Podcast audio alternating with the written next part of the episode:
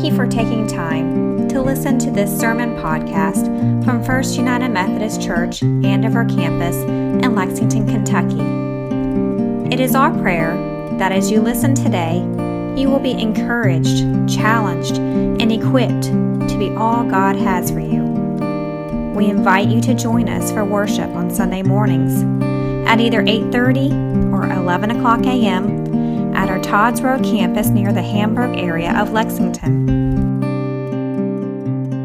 Let's pray. Lord, may the words of my mouth and the med- meditation of all of our hearts be acceptable in thy sight, O Lord, our strength and our Redeemer. Amen. All right, so my family lives all across the nation. Uh, my immediate family lives in Tennessee, but the rest of us live in Wisconsin and California and Mexico, all over. Uh, we obviously could not get together this year, but Thanksgiving has been the one holiday that we all commit to. We're going to be there.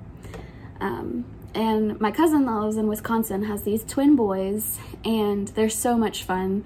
Uh, they're getting to be six, I believe, and um, last Thanksgiving, when we were all together, um, my brother was playing with them, and um, chasing them around. They were giggling, screaming, having so much fun, but they did start to wear out a little bit. And at this point, one of them turns around frustrated and just says, Who are you? And we just all laughed because, you know, we had, at this point we had spent, you know, five Thanksgivings with them. It was the end of Thanksgiving. It was a Saturday after. We'd we'd been in the same house for this long, and they still didn't know who my brother was. They're their mom's cousin. And so as I was laughing about this, I just I love this question of who are you? It's so simple yet so complex. Um, and as I began reflecting on what Ash Wednesday really means, the, this idea of remembering who I am kept coming up over and over again. It came up in multiple conversations. Um, and I, was like, all right, God, we'll wrestle with this. Let's explore it. And there's so many ways that we can identify ourselves our name, our relationship to others, the church we go to or don't go to, our occupation, things that we're known for, etc., etc. And as I re- wrestled with this question myself, who am I? Can anyone guess what musical came to mind? Of course, Les Miserables, one of my favorites. Now I can recognize that you might not all be musical people, but in my defense, it's also a book. It was first a book that you should definitely read. Not that I have, my husband has. Um, but I, I do want to give us some context in case it's been a while since you've seen the, the musical um, or if you've read the book or haven't seen it at all. So it starts with this man uh, named Jean Valjean. He was in prison for stealing a loaf of bread for his sister's son. They were all really hungry. It's really hard times in France. To the government, his identity was 24601. He was just a number in the prison system to them. And shortly into the musical, he is released from prison and immediately realizes the struggles of living as a convict in society. Something we can still relate to today. He will forever have these, these papers with him that, that ties him to being a convict. He's desperate for relief, there's nowhere to turn. He's hungry and being kicked out of places where he's trying to sleep until a priest finally takes him in. Out of fear and desperation, he leaves in the middle of the night with some of the priest's fine silver. If you do read the book, uh, you learn that this was a luxury. Um, this was the only luxury that he had still in his home. He had uh, given the rest of his belongings to the poor and did not want that to corrupt his relationship with God. But he did afford himself this one, this one luxury. Um, so, of course, Valjean is caught by the police and brought um, to the priest the next morning. Valjean had lied and said that you know the priest had given him the silver even though he hadn't.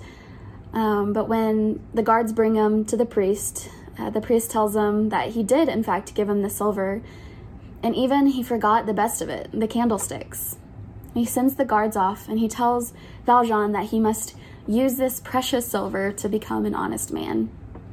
What a gift, what grace. And it's so cool because uh, while Valjean sells the silver to start his life over, uh, he always keeps the candlesticks with him for the remaining of the musical uh, to remind him of this grace that he received and to continue to be a conduit of that same grace and goodness.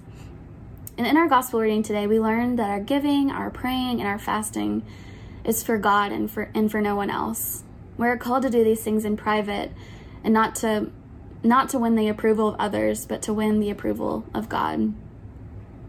And these are all good things. Praying, fasting, all good things, but like anything else, they can be corrupted.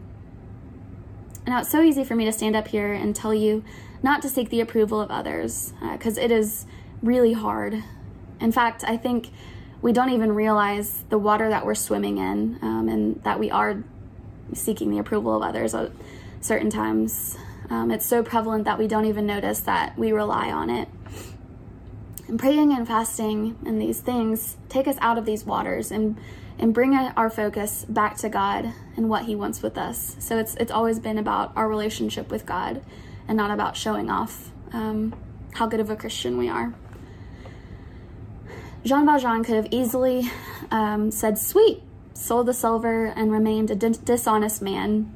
And in our day and age, he could have avoided the pain um, of what he's going through with distractions. Uh, you know, turn to the TV or food or friends um, to just, you know, remove the pain. But instead, he wrestles with God. He looks to what he's done the sin, the darkness, all of it. And he looks to what the priest has offered him on behalf of God. All he has ever known, the water that he swims in, is take an eye for an eye, not grace, not freedom. He could have easily um, the priest could have easily thrown Valjean back in jail, but instead, here's a direct quote from the song about the priest. He told me that I have a soul. How does he know? What spirit comes to move my life? Is there another way to go?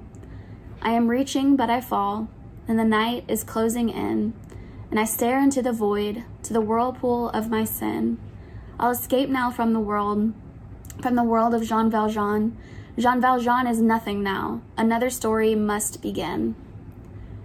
And Ash Wednesday is about returning to who we really are, who we are in Christ, who we are when we receive this blessing, this grace, and begin a new story.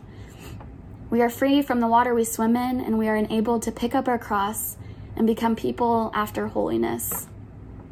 As Valjean wrestled uh, with this, he acknowledges um, that bondage is what he knows. It's comfortable, and I think the same is for us. We're used to this water where we swim in, we're comfortable. Um, but there is life abundant when we pick up the cross.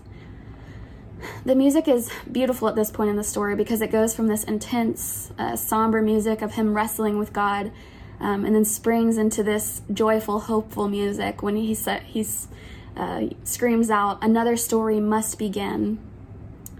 And the priest models what our scriptures say so well. Uh, they say, Stop collecting treasures for your own benefit on earth, where moth and rust eat them and where thieves break in and steal them.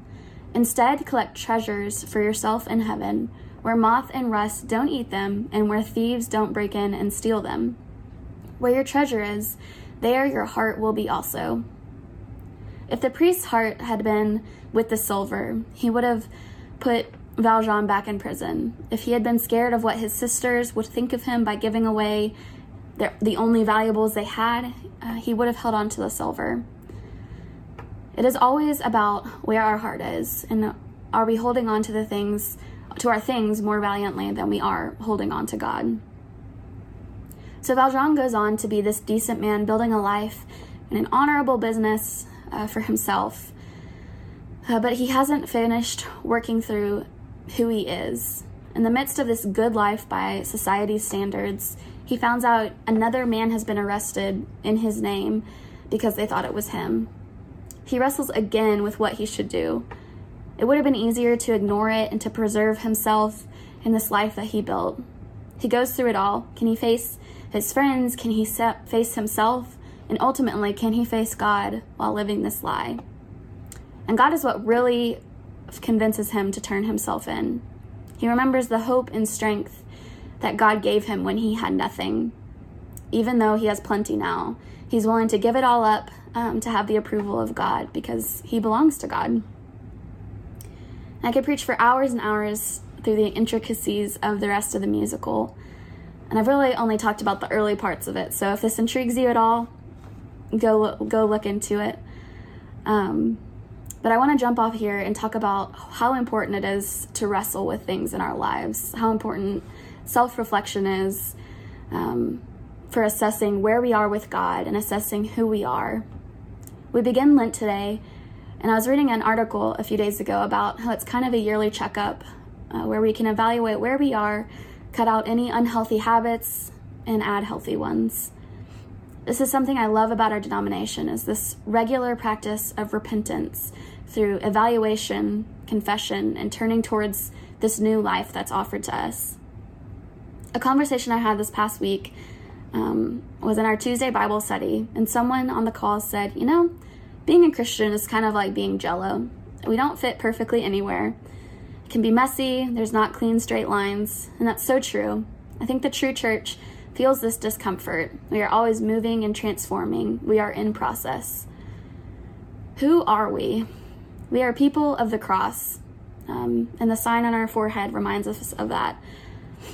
And we will we will go uh, where God takes us and where this takes us.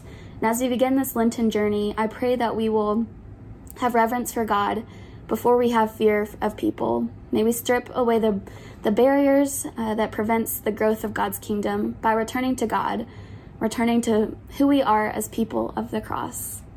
Amen.